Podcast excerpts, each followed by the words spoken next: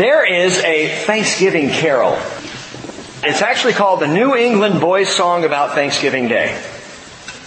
You know it as over the river and through the woods to grandfather's house we go. And it's actually originally grandfather's house, not grandmother's house.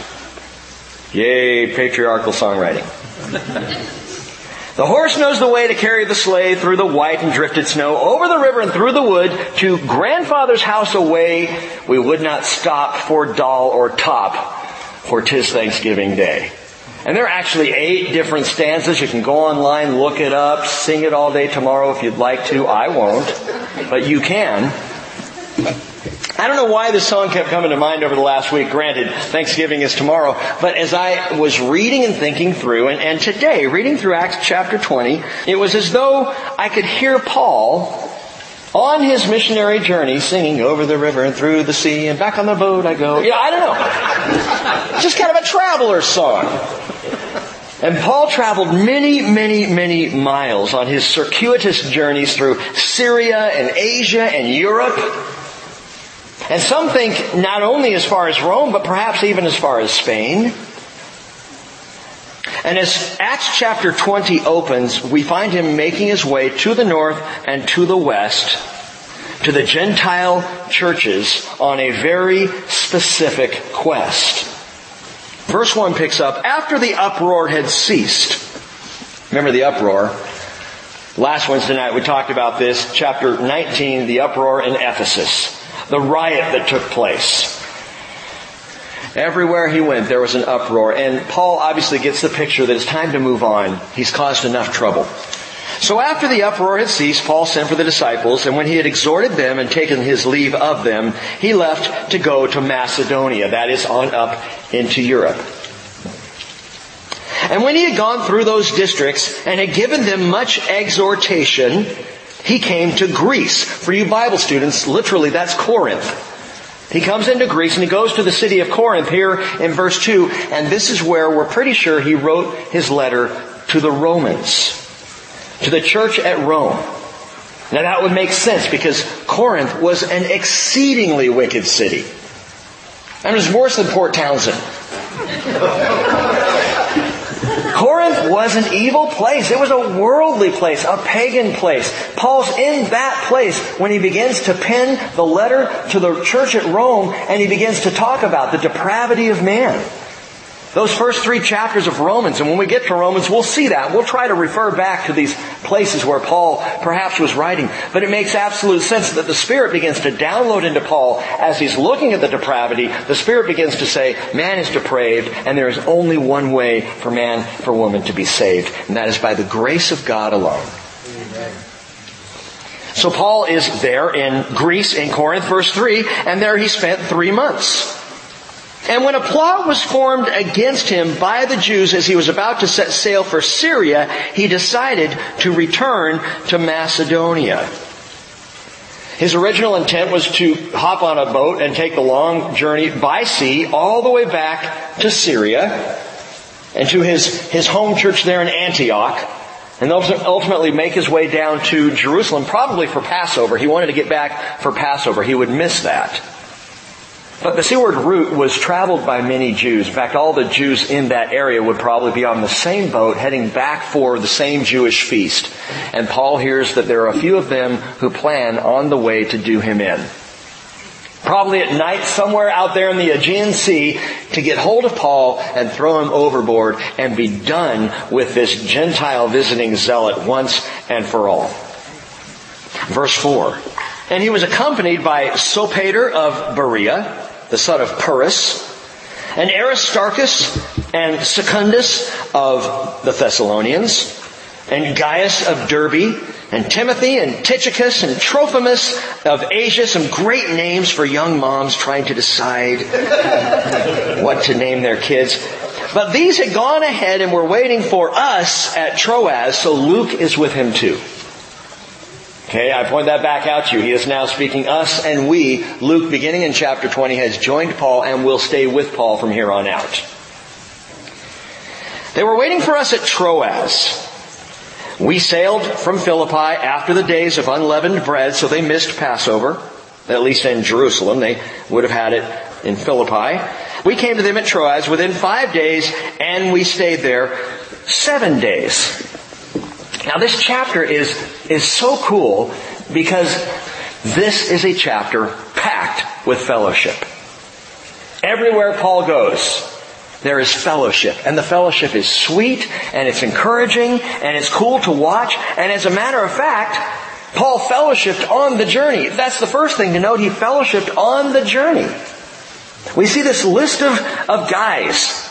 Aristarchus, Secundus, Gaius, Timothy, Tychicus, Trophimus, and Luke, all of these friends of Paul. Now, Sopater from Berea and Secundus from Thessalonica, we don't know anything more about. They're just listed here. But that alone is pretty cool. My name's not in the Bible. Joe, yours isn't in the now Joseph, but we know it wasn't you. it wasn't. Otherwise, no, I'm going to leave you alone.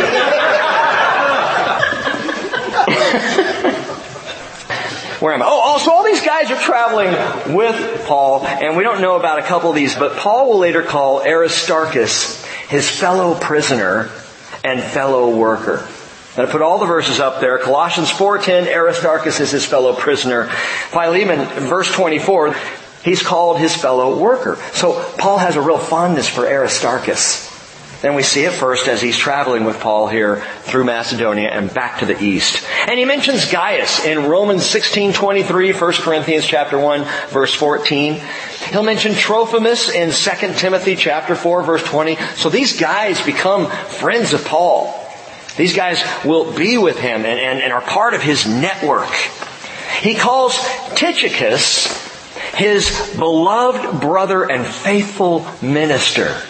Ephesians 6:21 and Colossians 4:7. And finally, he mentions Timothy. Timothy, who Paul will refer to no less than 18 times. Paul loves Timothy. He calls him in 1 Timothy chapter 1 verse 2, my true child in the faith. He calls him in 2 Timothy in chapter 1 verse 2, my beloved son. Paul adores Timothy his young protege. When Paul sends the letter to the Ephesian church, that letter will go to that church and to Timothy, who at that point is pastoring in Ephesus. And both 1st and 2nd Timothy are letters written to this young pastor on how to pastor. I still refer to them when I'm confused about pastoring or when I'm struggling with ministry. I'll go back to 1st or 2nd Timothy just to see what Paul says to young pastor Timothy. And it's so encouraging. But he fellowships with all these guys on the journey, and I'm reminded that fellowship on the journey always brings us close. It connects us in ways that nothing else does. And I say this with, with compassion and love and, and wide open arms that outside of the church people do not understand the fellowship of the church. Because when you walk the journey of Christ, it is a different deal. And if you, by the way, if you're a part of the bridge and you feel like you're outside of fellowship, I love you and there's only one person to blame. And it's not the church. When I am outside of fellowship, it's because I have chosen to be. It's because I'm not moving intentionally in fellowship. Now we will play games with ourselves saying, well that church is not welcoming or those people are not open to me. And, and the reality is I haven't tried. I don't say that in judgment. I'm just saying, come into the fellowship. If you feel outside, come in. Well, how do I do that? Show up early and wander around and talk to people. Well, that's uncomfortable and weird. I know. It's called Christianity. Get used to it. the fellowship of believers together on this journey, it's a marvelous thing. And it has been my whole life. And Paul would write to the Philippian church, chapter 2, verse 1, if there's any encouragement in Christ, if there's any consolation of love, if there's any fellowship of the Spirit, if any affection and compassion, make my joy complete by being of the same mind, maintaining the same love, united in spirit, intent on one purpose. Get on the same page, gang. Love each other, care about each other, and be about the gospel, Paul would say. That's fellowship. And on this eve of Thanksgiving, I am honestly thankful So very thankful for this fellowship. Now, what about this weird plot to kill Paul? It's sadly ironic. Because there are Jews who want him dead, they're plotting to kill him. Obviously, you know, he's going to go now with the guys and take a different route and not get on the boat. But the reason that Paul had taken out this extra quest within his third missionary journey the reason why he's moving about back there, it was in verse 2, he went through the districts and he gave them much exhortation all through Macedonia. He's moving around. What's Paul up to? He was about collecting funds for the Jews in Jerusalem who are under hard times. He was going out church to church to Gentile churches collecting money to take back to the church in Jerusalem to be distributed among the primarily Jewish Christians and truly anyone who they saw fit to give help to and aid to. Agabus the prophet prophesied about a famine that was taking place at this time in Judea, Acts chapter 11 verse 28. We saw that. And so Paul is gathering, collecting, going church to church. This is why he writes to the church at Corinth, 1 Corinthians 16 verse 1. Now, concerning the collection for the saints. As I directed the churches in Galatia, so do you also.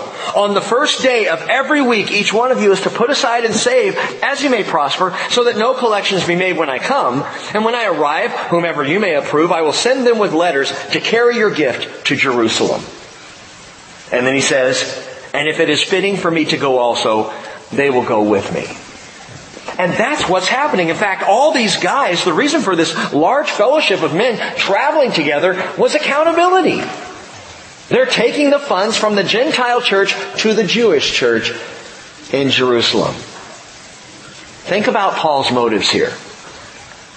Gentiles meeting the need of Jews. Now the walls are coming down between Jews and Gentiles, but there are still plenty of them to be found. Even to this day, sadly. For our part, as a church fellowship, we love Israel. We will stand with Israel. We have a heart and a passion for God's people, the Jews. And if anyone has a different opinion than that in this fellowship, I suggest you read your scriptures. And so we love Israel. We are honestly often loved by the Jewish people when we go to Israel. It's remarkable how thankful they are that we're there. But that's not always the case. And especially during these days where Paul's traveling, there was that deep divide between Jew and Gentile, even within the church. And so Paul is trying to bridge the gap. And he's trying to say, hey look, let's help the Jewish church. Let's let the Jews see the generosity of the Gentiles and realize we really all are one body in Christ Jesus. So he gathers the guys. Now, I, this remains throughout Paul's ministry his greatest heartache and that is his fellow Jews. I've read this to you before, but it stuns me. Romans 9 verse 2, he said, I have great sorrow and unceasing grief in my heart. For I could wish that I myself were accursed, separated from Christ for the sake of my brethren, my kinsmen, according to the flesh. Paul went so far as to say, if I thought my cursing would be their salvation, I would say, curse me for all eternity. Send me to hell if it would mean that Israel could be saved. That's how much he loved his people. That's how much it tore at Paul's heart. The, the apostle who would say, rejoice in the Lord always, and again I say rejoice, had unceasing sorrow. So deep was his love for Israel.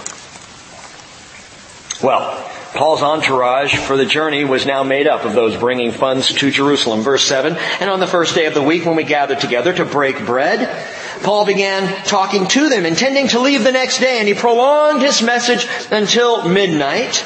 I thought we'd try that out tonight.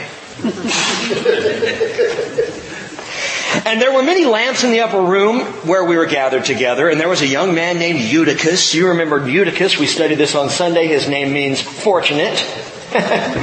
Not so much, at least at first, because he was sitting on the windowsill, sinking into a deep sleep as Paul kept on talking and he was overcome by sleep, fell down from the third floor and was picked up dead, necros, a corpse. But when Paul went down, he fell upon him, he embraced him and said, Do not be troubled! His life is in him. And when he had gone back up and had broken bread and eaten, he talked with them a long while until daybreak. And I thought we'd try that tonight. and then he left. Then they took away the boy alive and were greatly comforted. Now I won't go back over this whole thing. We talked about it on Sunday, tryptophan at Troas. And if you weren't here for that teaching, I would suggest you hear it. Listen to it online. But we are like Eutychus. I'll just say that much. We are like Eutychus. We hear the word, right? And, and some get drowsy. Some don't understand the word.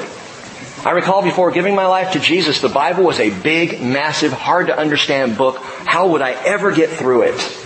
How would I ever understand it? It was for the old men who studied, who pored over these things hour, hour after hour uh, through the day. I never realized I would be one of those old men studying through the scriptures. But I didn't get it.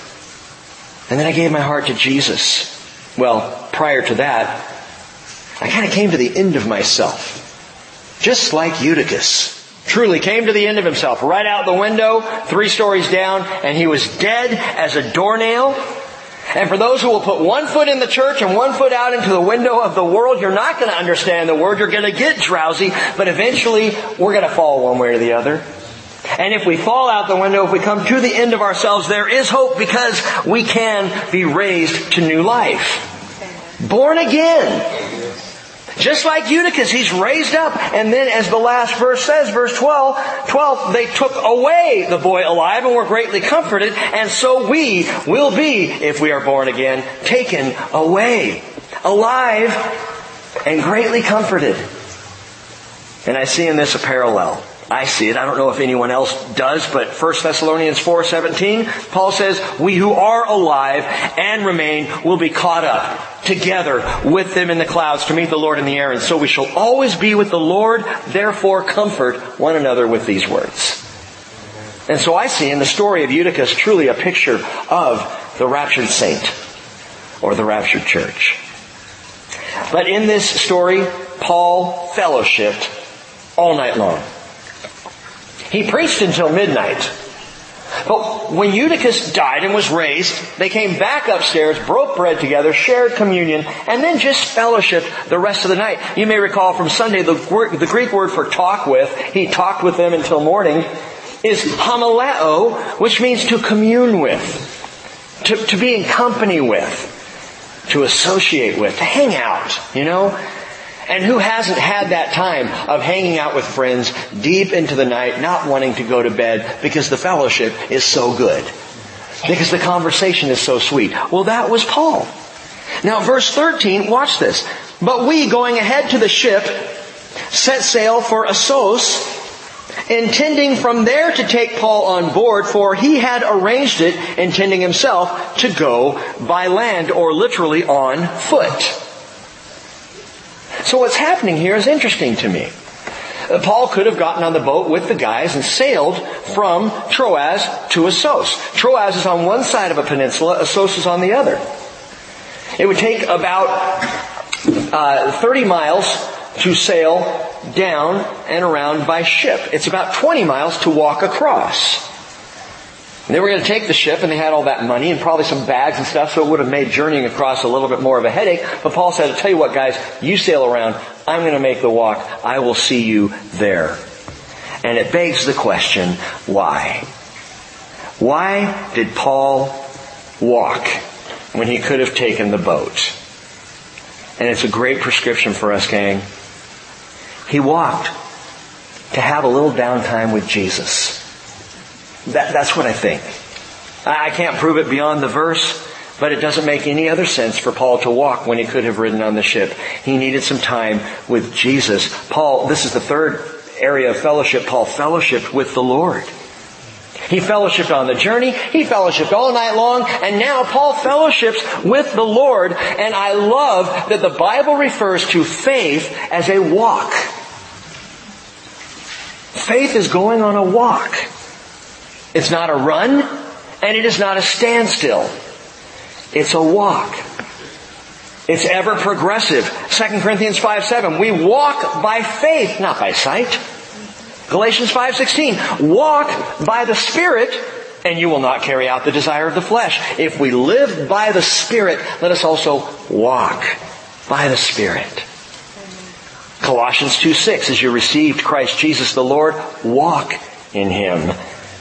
1 John 1 7, and there are plenty of other verses. If we walk in the light, as He Himself is in the light, we have fellowship, right? One with another, and the blood of Jesus, His Son, cleanses us from all sin. So Paul walked with the Lord to Assos.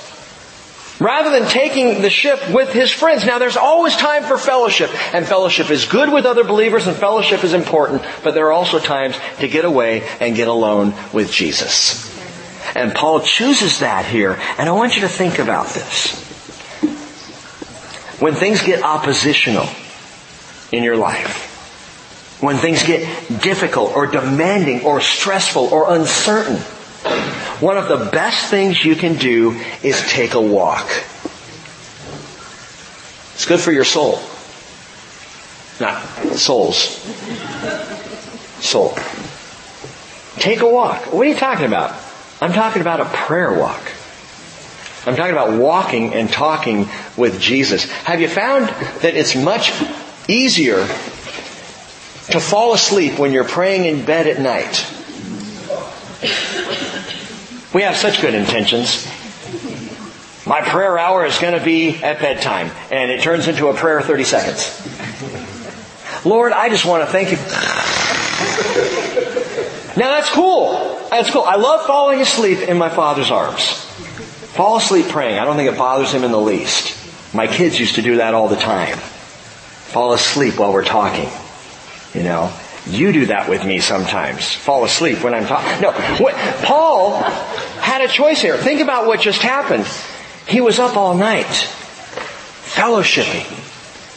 24 hours at least since the last time he had been asleep. And then they come over and Paul says, you know what? You guys take the boat. He could have gotten on the boat and had a nice long nap. But he chose to walk and be with the Lord. Why? Because by walking, he would be awake. By walking, he would not pass out in the midst of prayer. Walking and talking, fellowshipping with the Lord. And if your prayer life needs a boost, perhaps you need to get out of the prayer closet and get out on the prayer path and walk with the Lord so you're awake, so you're vibrant, so you can hear from Him and speak with Him.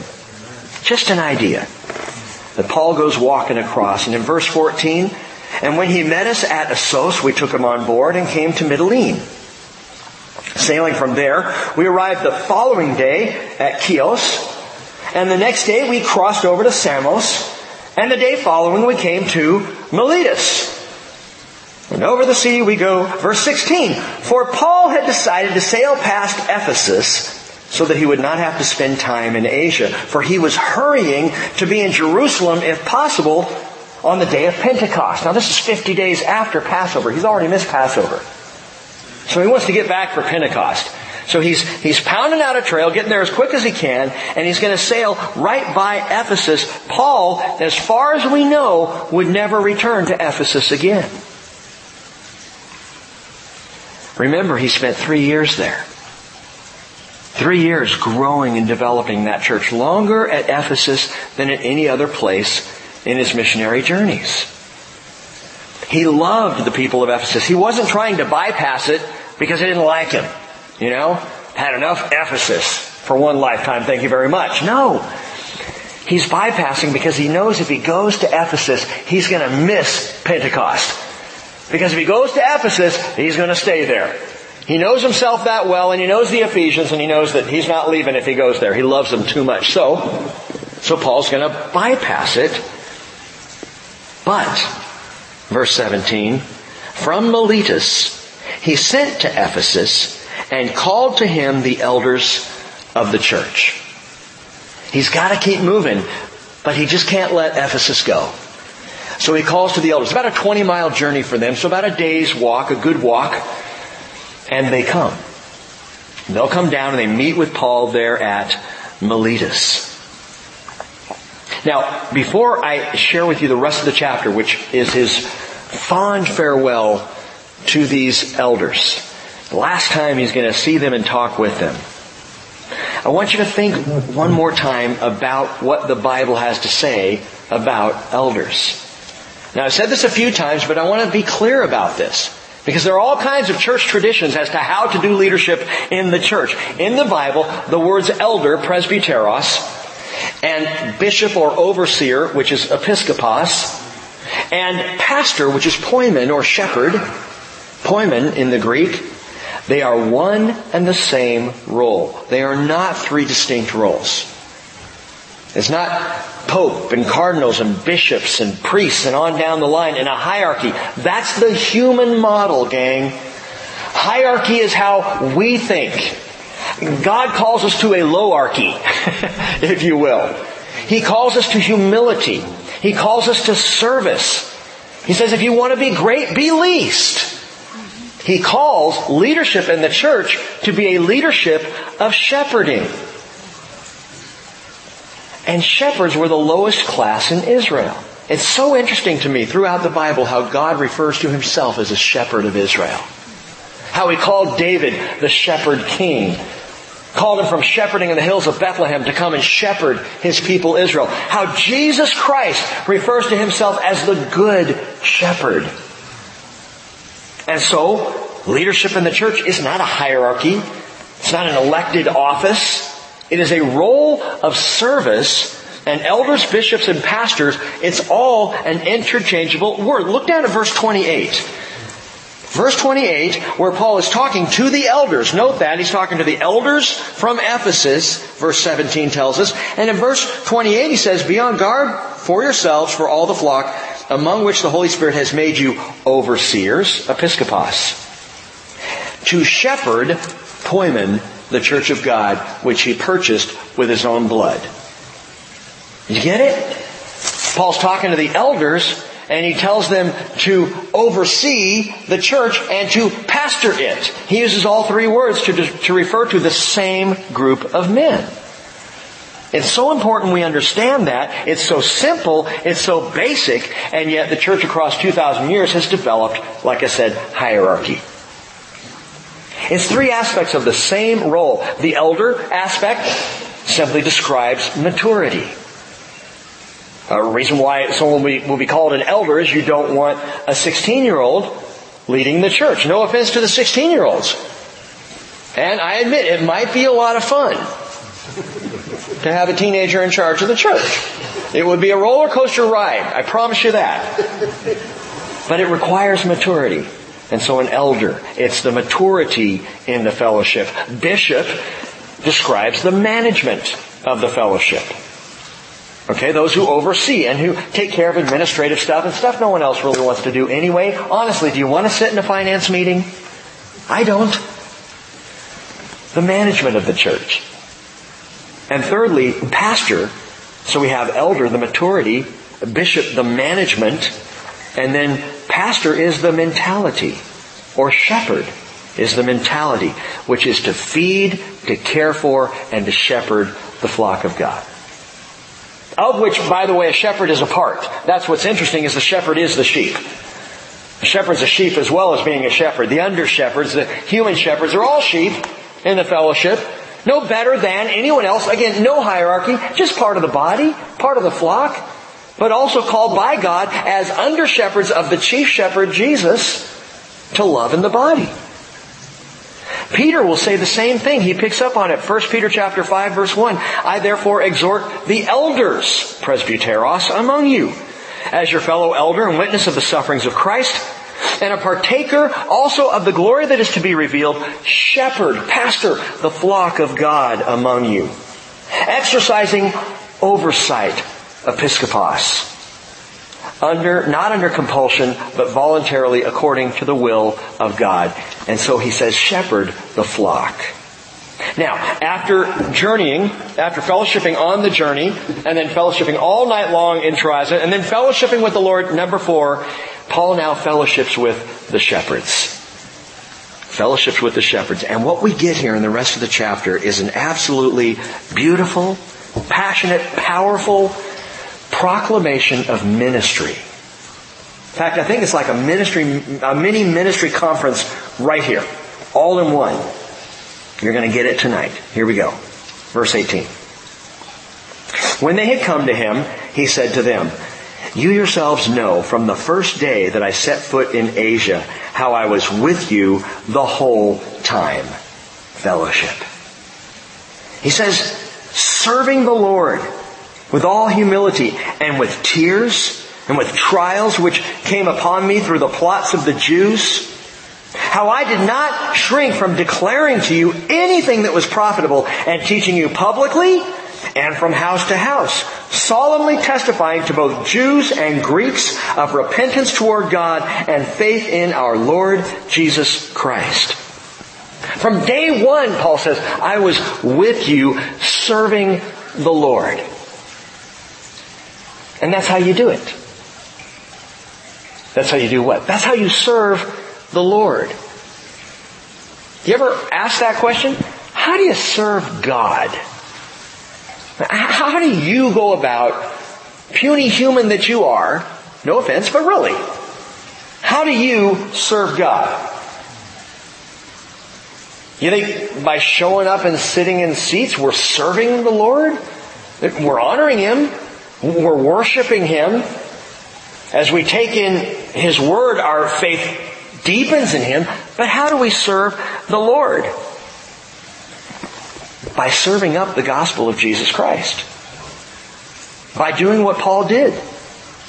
Which is being both with believers and non-believers alike.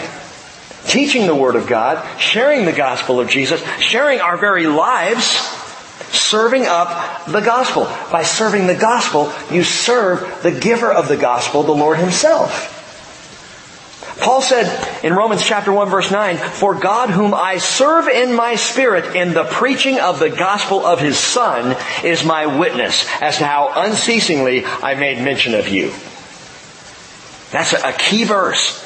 I serve him in the spirit in the preaching of the gospel. That's how you serve the Lord. And Paul says, I did it publicly and I did it from house to house. That is personally. Publicly in the school of Tyrannus. Tyrannus Rex, remember we talked about him, the philosopher in Ephesus, had a school of philosophy and Paul taught out of that school in the heat of the day. But he taught publicly for anyone who wanted to come. And he also taught, he says here, house to house. So he taught personally. And you know what I found? And I, it took me a long time to learn this. That you don't change the message for the audience. You don't change the message for the audience. Now this is something we've seen in church leadership circles over the last 15, 20, 30 years really, where people have tried to figure out how to target an audience. Who's your target audience? I've been asked that question, you know, in ministry training. Who's your target audience? Be sure you meet your target audience where they are. And I reject that. You don't change the message to meet the audience.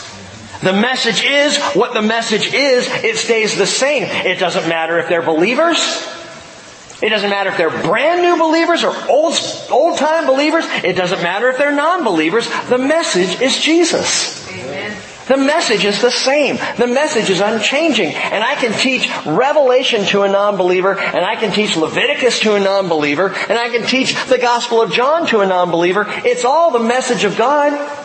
It's all the Word of God and it is all valuable to anyone who would receive Jesus.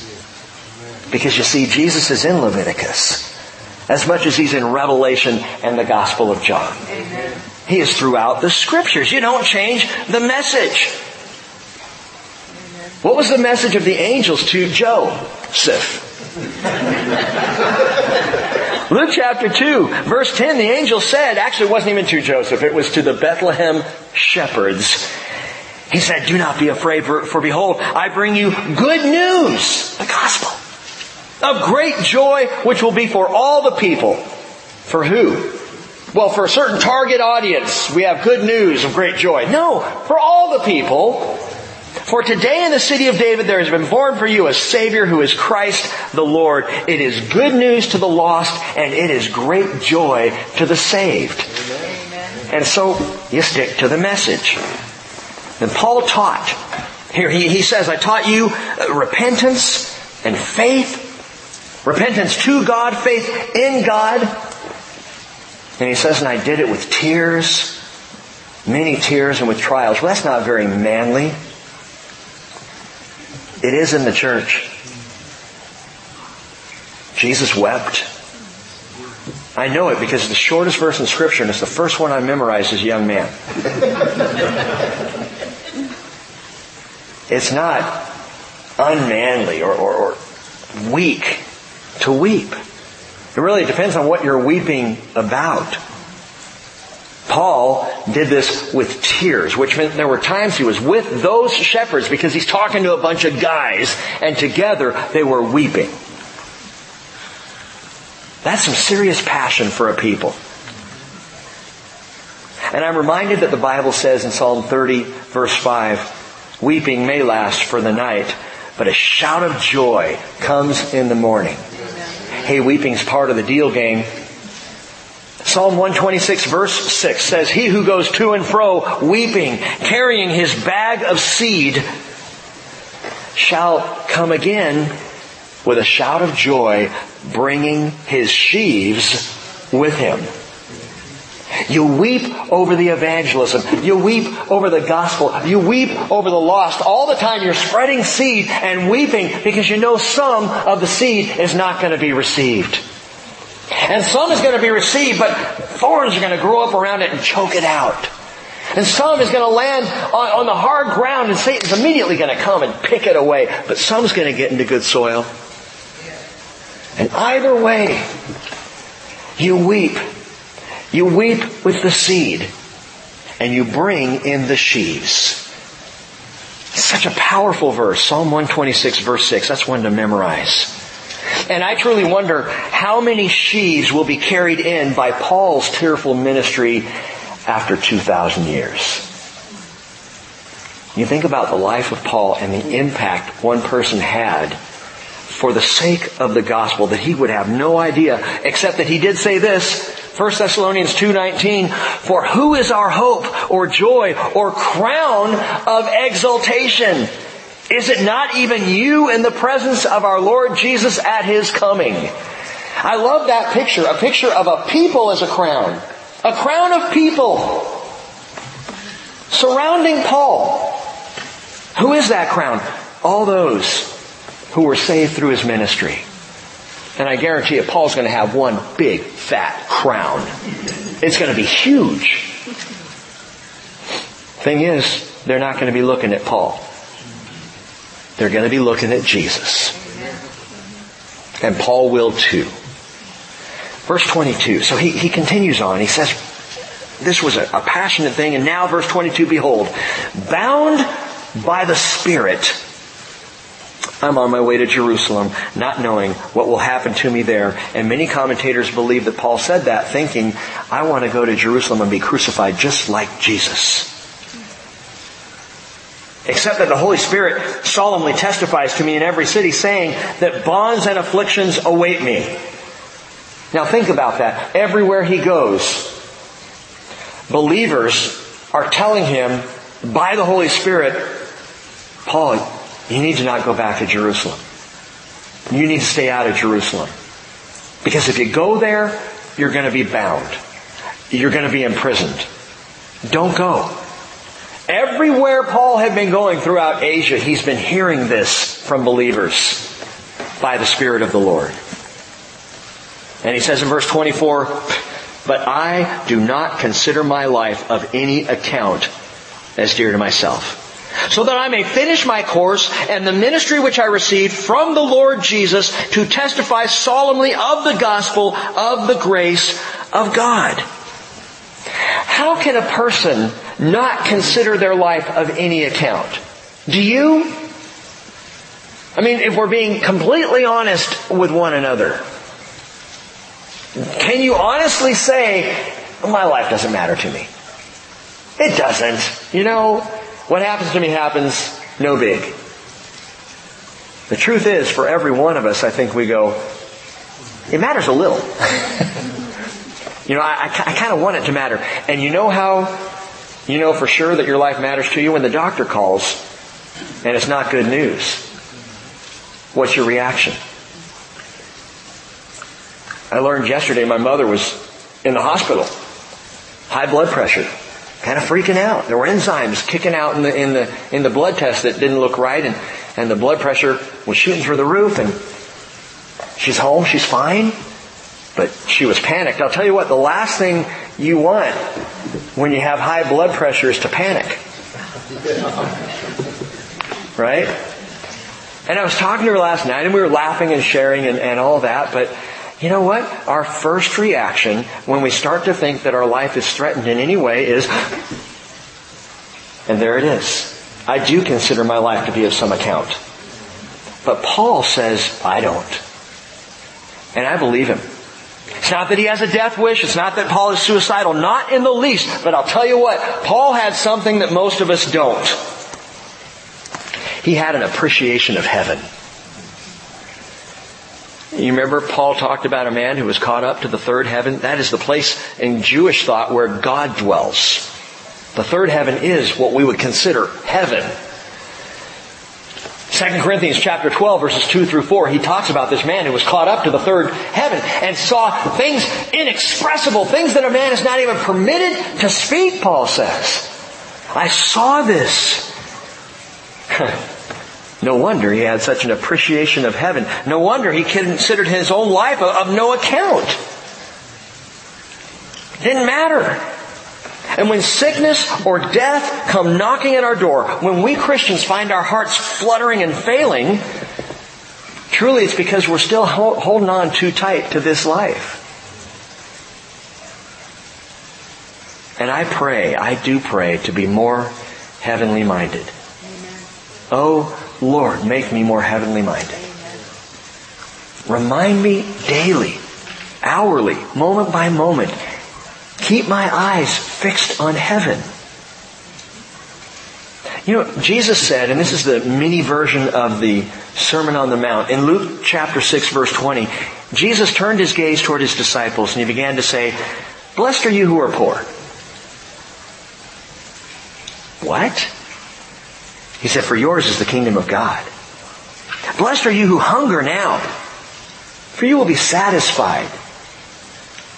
Blessed are you who weep now. You shall laugh. Blessed are you when men hate you and ostracize you and insult you and scorn your name as evil for the sake of the Son of Man. Be glad in that day. Leap for joy, for behold, your reward is great in heaven. Heaven. That's how you can consider your life of no account. It's not that you're not faithful. It's not that you're not wanting to be used by the Lord. It's just to live is Christ, to die is gain. So, whichever one you want, Lord, I'm good with. And we get there by being more heavenly minded. Paul was, man, he was bound and determined to take the gospel all the way to the end, even if it meant his death, that he might receive the resurrection from the dead. Bound and determined. That is what we're going to talk about on Sunday morning. Verse 25. And now behold, I know that all of you among whom I went about preaching the kingdom will no longer see my face. I love that. He's been preaching the kingdom because to preach Jesus is to preach the kingdom. To preach the king is to preach the kingdom. Jesus, first words out of his mouth back in Matthew chapter 4, repent for the kingdom of heaven is at hand. John the Baptist before him, repent for the kingdom of heaven is at hand. It's a kingdom thing, gang. And we are a part of a kingdom. I heard today that the Islamic Caliphate, ISIS, they are now a caliphate. They're the first caliphate in 90 years. And it should be unsettling because Muslims the world over are commanded by the Koran to bend the knee to the caliphate. And the worry among those who are watching these things, you know, among strategic analysts, the FBI, CIA, Secret Service, those who are keeping an eye on these things, the worry is that there's this actual caliphate in the Middle East again, so Muslims anywhere may act out like those in Paris did for the sake of the caliphate. Let me tell you something that I know with absolute certainty. There is no caliphate of heaven. There is no caliphate that will last into eternity. But there is a kingdom. And it is the kingdom of God.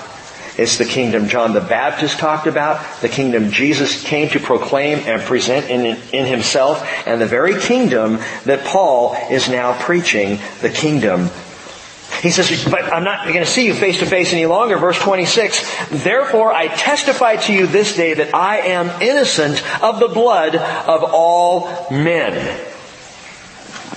I'm innocent of the blood of all men. What does that mean?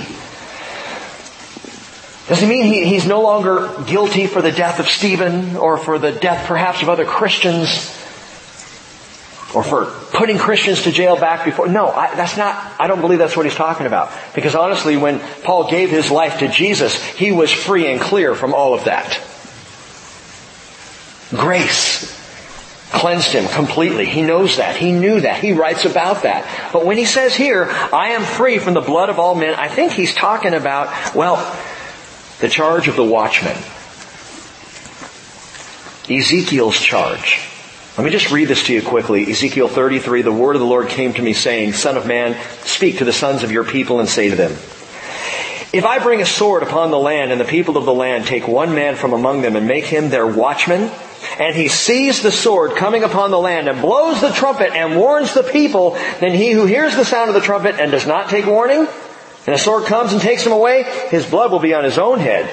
He heard the sound of the trumpet, but does not take warning, his blood will be on himself. But he had taken warning, had he taken warning, he would have delivered his life. But, God says, if the watchman sees the sword coming and does not blow the trumpet, and the people are not warned, and a sword comes and takes a person from them, he is taken away in his iniquity, that is the watchman, and his blood I will require from the watchman's hand. And God says, Ezekiel, I appointed you a watchman over Israel. What does that mean? It means you better tell them everything I tell you to tell them. Because if you don't, and they die in their sins, their blood is on your head. The call of the watchman. If you tell them what I tell you to tell them, and they die in their sins, their blood is on their head. But if you don't tell them what you know to tell them, they're your responsibility, Ezekiel. And I think that's what Paul's referring to. I am not guilty. I am guiltless. I am innocent of the blood of all men. Why? For, he says in verse 27, I did not shrink from declaring to you the whole purpose of God. Paul could say, I was the watchman on the wall. And for the three years I was with you in Ephesus, he's talking to the shepherds, I didn't shrink back from declaring any of the whole purpose of God. I like the King James translation of that verse. I have not shunned to declare unto you the whole counsel of God. The whole counsel, the whole purpose, either way, what is being talked about, what Paul is declaring here is the law, the prophets, the wisdom literature, Genesis through Malachi, the scriptures. What did Paul do for three years in Ephesus? He taught the Word. Genesis through Malachi. Not Genesis through Revelation because the New Testament wasn't written yet. In fact, Paul was writing some of it at that time. but he taught the whole Word. Genesis, Exodus, Leviticus, Numbers, Deuteronomy, Joshua, Judges, Ruth, 1st and 2nd Samuel, like, you know, the books. He taught them all. Because Jesus is in every one. And he's preaching Jesus, and he's preaching the kingdom, and he's declaring the whole counsel of the Word of God. And by the way, that's why we do it at the bridge. Paul did it in three years, we've taken 12 to go through the Hebrew Scriptures. I'm a little slower. Paul had every day too, so come on, cut me some slack here. He taught through the Bible. And you know what I love about declaring the whole counsel of the Word of God? And I love that our youth pastor's doing the same thing, by the way. You know what I love about it? I don't pick the topics. God does. We don't talk about what Rick wants to talk about. We talk about what God wants to talk about, which just so happened tonight to be Acts chapter 20. I don't know why. He just said, teach it. Okay. And it, it's so easy, but it's also so profound because now we get to hear from the Lord and not from the design of a pastor or a person. So Paul declared the whole counsel of the Word of God. What did Jesus say? Matthew 28, 20, in the Great Commission, he said, teach them to observe all that I have commanded you. And there are some church leaders I'd love to say that to. He didn't say, teach them to observe the letters of Paul. Teach them to observe certain selected scriptures that support your topical sermons. He said, teach them to observe all that I have commanded you. Well, what does that include? The Bible. There's nothing in here that we shouldn't be paying attention to. There's nothing in here that is not worth our time, our effort, our learning, our understanding. And Jesus is in these pages. And you know what I've understood over the years, especially since we started the bridge, that the more I learn, get this, the lighter the load. I would have thought it the other way around. I would have thought the more you learn, the heavier it gets because the more you gotta remember and the more stuff there is to carry and the more laws and, and requirements and, and, and it's just gonna get heavier. So I'd rather just read John 3.16 and be done. now, the more you are in the Word of God, the lighter the load will be in your life. It's remarkable. The greater the grace, or at least the greater our, our appreciation of God's grace. Now, Paul sounds the alarm for these shepherds in the next verse, verse 28. He says, be on guard for yourselves and for all the flock among which the Holy Spirit has made you overseers to shepherd the church of God which he has purchased with his own blood. Now you gotta check the flow out here. Paul says, I didn't shun to declare unto you the whole counsel of the Word of God. And then he says, I want you to do the same. Where does he say that? He says, shepherd the flock of God. The phrase shepherd, poimen, pastor, is most literally translated feed. Feed the flock. That's why the word shepherd is what it is, because a shepherd feeds the flock. Feed the flock. Teach the flock. Keep them in the Word. And a reminder, by the way, not only to shepherds, but to all of us, is what I said before. We are all part of the flock. Because the flock belongs to God. It doesn't belong to any human. We're just all sheep together. And Peter said in 1 Peter 1.18, You were not redeemed with perishable things like silver or gold from your futile way of life inherited from your forefathers. You were purchased, he says, with precious blood. As of a lamb unblemished and spotless, the blood of Christ. Here Paul says, the church of God which he purchased with his own blood. That's very interesting to me. He doesn't say,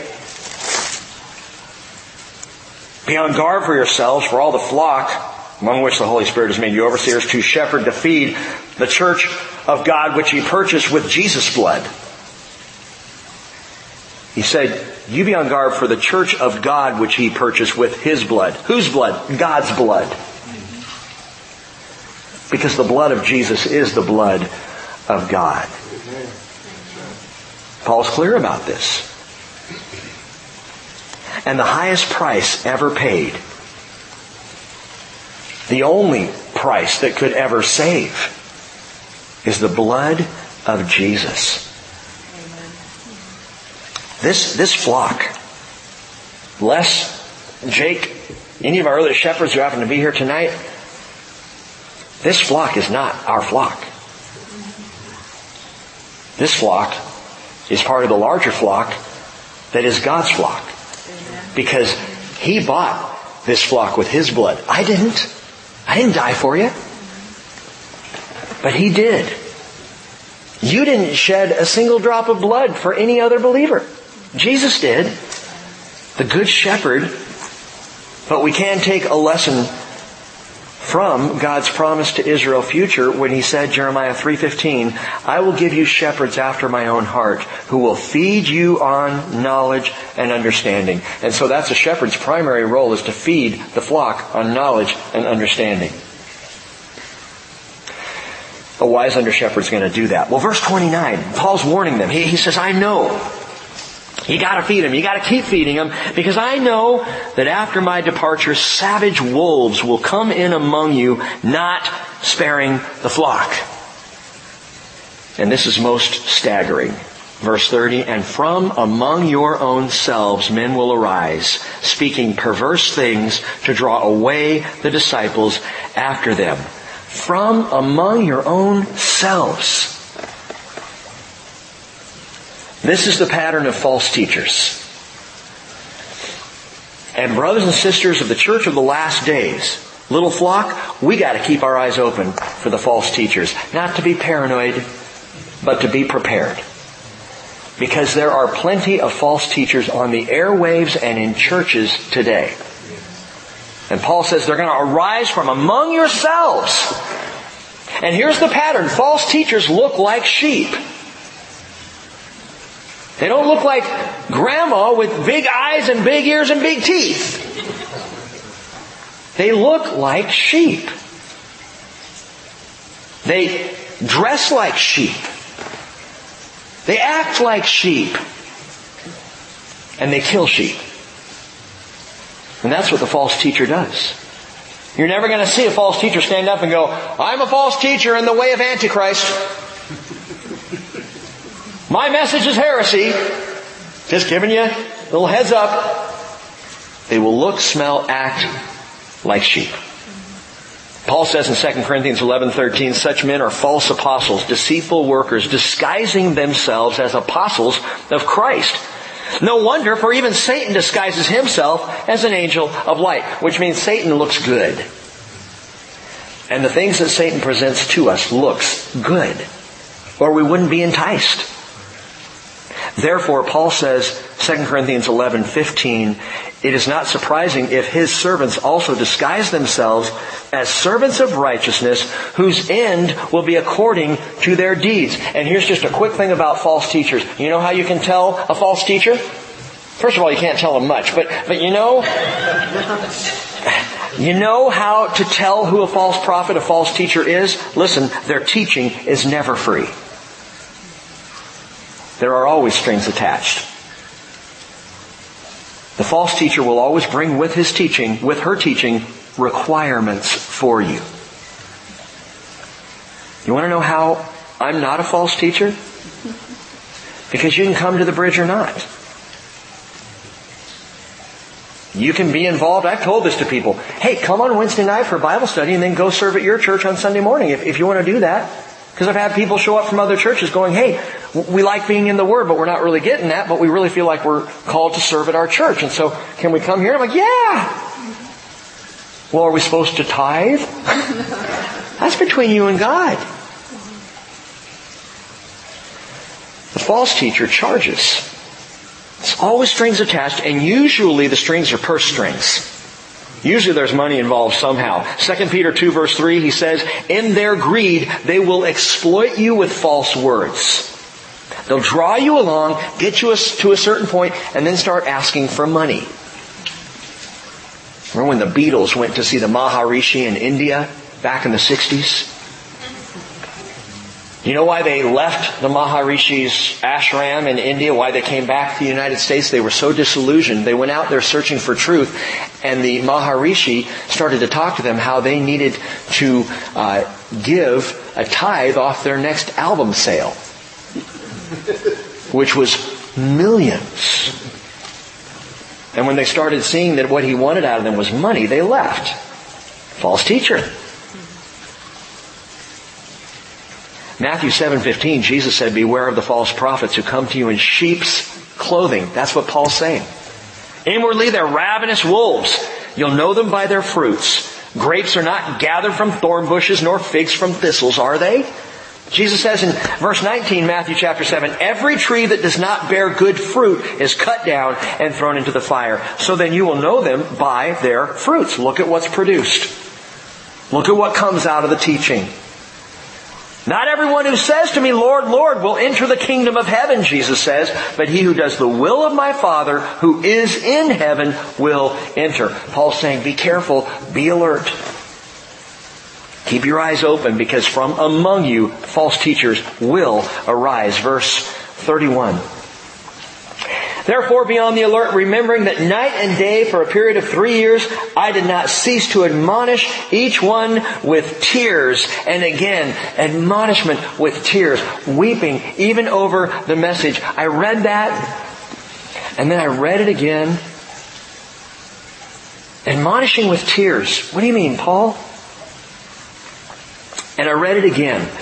And as I read over and over this afternoon, I began to understand, I think, a little bit of what Paul is talking about. Imagine how hard it was for Paul to go church to church, plant a church, stay there a few months or maybe a few years, and then leave? I'm leaving them in your care, Jesus. They're all yours, Lord. You realize there's no control in that? And I get this. And I can share with you all the greatest concern I have for this fellowship and for individual people in it is that you might be deceived. And it gets under my skin sometimes. It did on Sunday. Second service especially. It burdens my heart when I, when I hear people eh, say things or, or espouse things or believe things that are ungodly. And I know they are. And it's not because I'm all righteous. It's probably because I've experienced that stupid thing. And when I see people following false teachers in the world unwittingly, and, I may even say something about this on Sunday again, just to those who are here second service, but it riles me up. I think I said something to the effect of, I don't give a rip what your opinion is.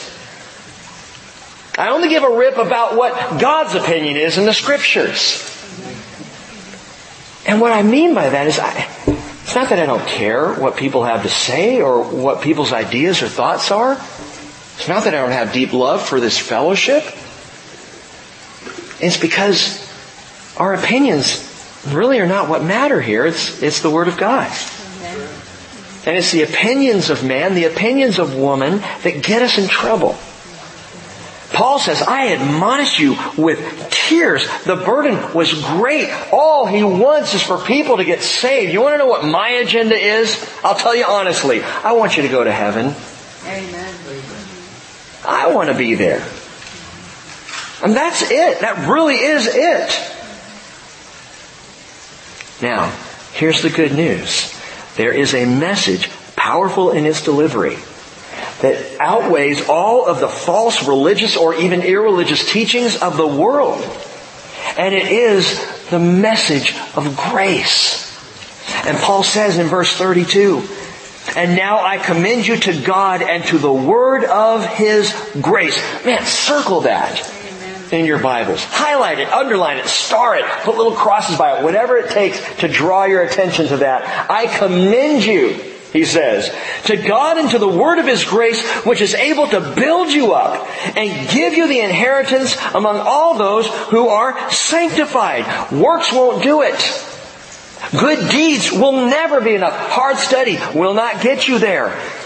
Your deeds, your toil, your perseverance, which by the way is what Jesus says to Ephesus in Revelation chapter 2.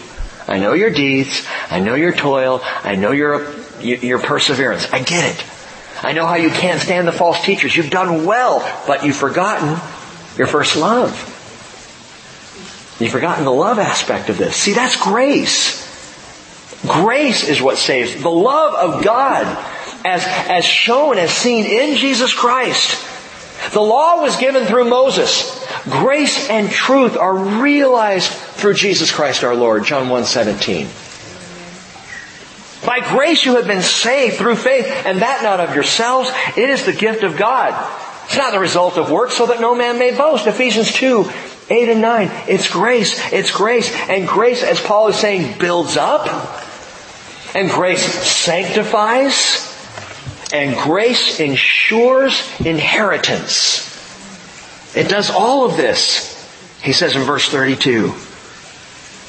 Because it is the full expression of the love of God in Jesus Christ, our Lord. And no false teaching can touch it. The grace of Jesus is so profound and so powerful that all the false teachings of the world just fall apart when compared to grace. Islam's not teaching grace, my friends. Hinduism isn't teaching grace. Buddhism, you're not going to find grace there. You're not going to find grace in all the Eastern mysticisms. You will not find grace in atheism or agnosticism. You won't even find grace in Judaism because Judaism is under the law, which without grace is a heavy thing. The law was added so sin would increase, but where sin increased, Paul says, grace abounds all the more. The message of grace. Paul says in Romans 5 8, God demonstrates his own love toward us in that while we were yet sinners, Christ died for us. Much more than having now been justified by his blood, we will be saved from the wrath of God through him. Well, verse 33, Paul says, I have coveted no one's silver or gold or clothes. That's kind of out of left field. No, he's saying I'm not a false teacher. I didn't want anything from you. I didn't come to get anything from you. All I came to do was bring you the message of grace. He says, you yourselves know that these hands ministered to my own needs and to the men who were with me. In everything I showed you that by working hard in this manner, you must help the weak. And remember the words of the Lord Jesus that He Himself said, and I quote, it is more blessed to give than to receive. And it is. It is more blessed to give than to receive, Jesus says. Where did Jesus say that? Can you quote the verse out of the Gospels where Jesus said that, anyone? It's not in there. Paul right here says, Jesus himself said, it is more blessed to give than to receive. And you will not find that sentence anywhere in the Gospels. What does that mean, Rick? Well, John told us at the end of his book that he did and said more things than could possibly even be written. All the libraries and all the books in the world couldn't hold all the things that Jesus did. So it's not a surprise that Paul's mentioning something Jesus said that we don't see in one of the four Gospels. But I am so thankful Paul spoke these words, Luke heard them and wrote them down because we wouldn't have known them otherwise. We wouldn't have heard that Jesus himself said, it is more blessed to give than to receive. And it truly is. You will find in your giving, you will find in your giving to the Lord more blessing than you will ever find in any amount of money you can receive by working hard. By paycheck, Trust me on this. It is more blessed to give than to receive. And the more you give to the work of the kingdom, and I've said this before, if you never give a dollar to the Bridge Fellowship, but you are faithful in giving to the kingdom work, fantastic. That's great with me. Because it is more blessed to give than to receive. And you will be blessed and your faith will increase and you will find what the early church found. Obviously the early church had heard these words, repeated them to each other. Remember, Jesus said it's more blessed to give than to receive. Obviously Paul knew these words. Perhaps had heard them directly from Jesus himself, and as Paul's going Gentile church to Gentile church to Gentile church, collecting money to take to Jerusalem, not for himself, but to Jerusalem, he's going around going, hey, you know, it is more blessed to give than it is to receive. And in your giving, you're going to be so blessed. God's going to pour out in abundance so that you can give more. And then He'll pour out more so that you can give more and He'll pour out more because you cannot outgive God. More blessed to give than to receive.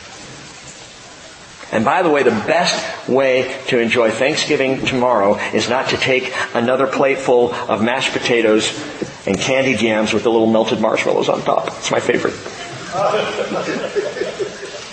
best way to enjoy the day tomorrow is to give. Find a way to give. Give something to someone tomorrow and see how it blesses your day. Well, verse 36, we'll finish. When he had said these things, he knelt down and prayed with them all, and they began to weep aloud and embraced Paul and repeatedly kissed him. These are men! It's not a gross thing. These guys loved each other. These kisses were holy kisses. This affection was brotherly and true. I love the scene. Lord of the Rings. Right? In the, in the fellowship of the ring. Right at the end of the movie. And Aragorn is standing there and, he's, and he's le- leaning over, what's his name? Boromir! Boromir's flat on the ground. He's got orc arrows all in his body. This is so biblical, I love it. and he's lying there dying. And it is the most touching scene in that entire film. Aragorn, the other man, so these two men, these two brothers who had fought together and stood together and, and journeyed together. And Boromir's lying and he's dying on the ground and, and man, Aragorn's eyes are filled with tears. And he's got the dirt and the sweat from battle all over his face, but he's looking at his brother who's dying before him, and he leans over him, and Boromir says, I would have gone with you to the end, my captain. Oh, it's a great scene. and he dies. And Aragorn leans over and kisses him on the forehead, and it is the most manly, masculine, brotherly scene I think I've ever seen in a movie. And that's the idea here. These guys have tears streaming down their face. They're hugging on Paul. They're kissing Paul's cheeks. They're saying, we love you, brother. We don't like the idea that we might never see you again. They began, verse 37, to weep aloud and embrace Paul and repeatedly kissed him, grieving especially over the word which he had spoken that they would not see his face again, and they were accompanying him to the ship. What a fond farewell. And Paul is on his way. But he's on his way in this fellowship and the chapter is full of fellowship. It is overflowing with the love of the body of the flock of Jesus Christ. And what I think we see in this chapter is the thing that connects and creates and develops that kind of fellowship, that kind of affection, that kind of love more than anything else is serving the Lord together. Serving the Lord together. If you are not involved in ministry. If you're not involved in ministry with other believers, you are missing out on the joy of fellowship. There is nothing like serving the Lord together to build that kind of bond.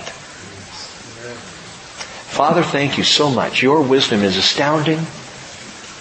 The whole plan you had for the ecclesia, to the called out, you call us to be born again. You call us to new life. You save us, you sanctify us, and Lord, that would be enough, but then you said, you know, I'll call the church. And you put us together, and what a marvelous thing because we're so different.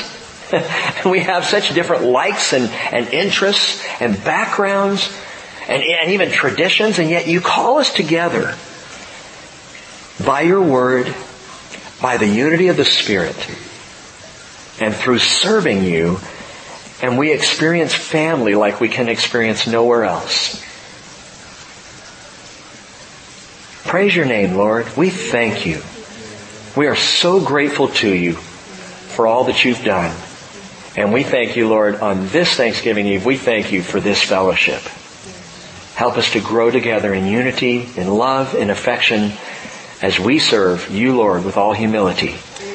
In Jesus' name. Amen.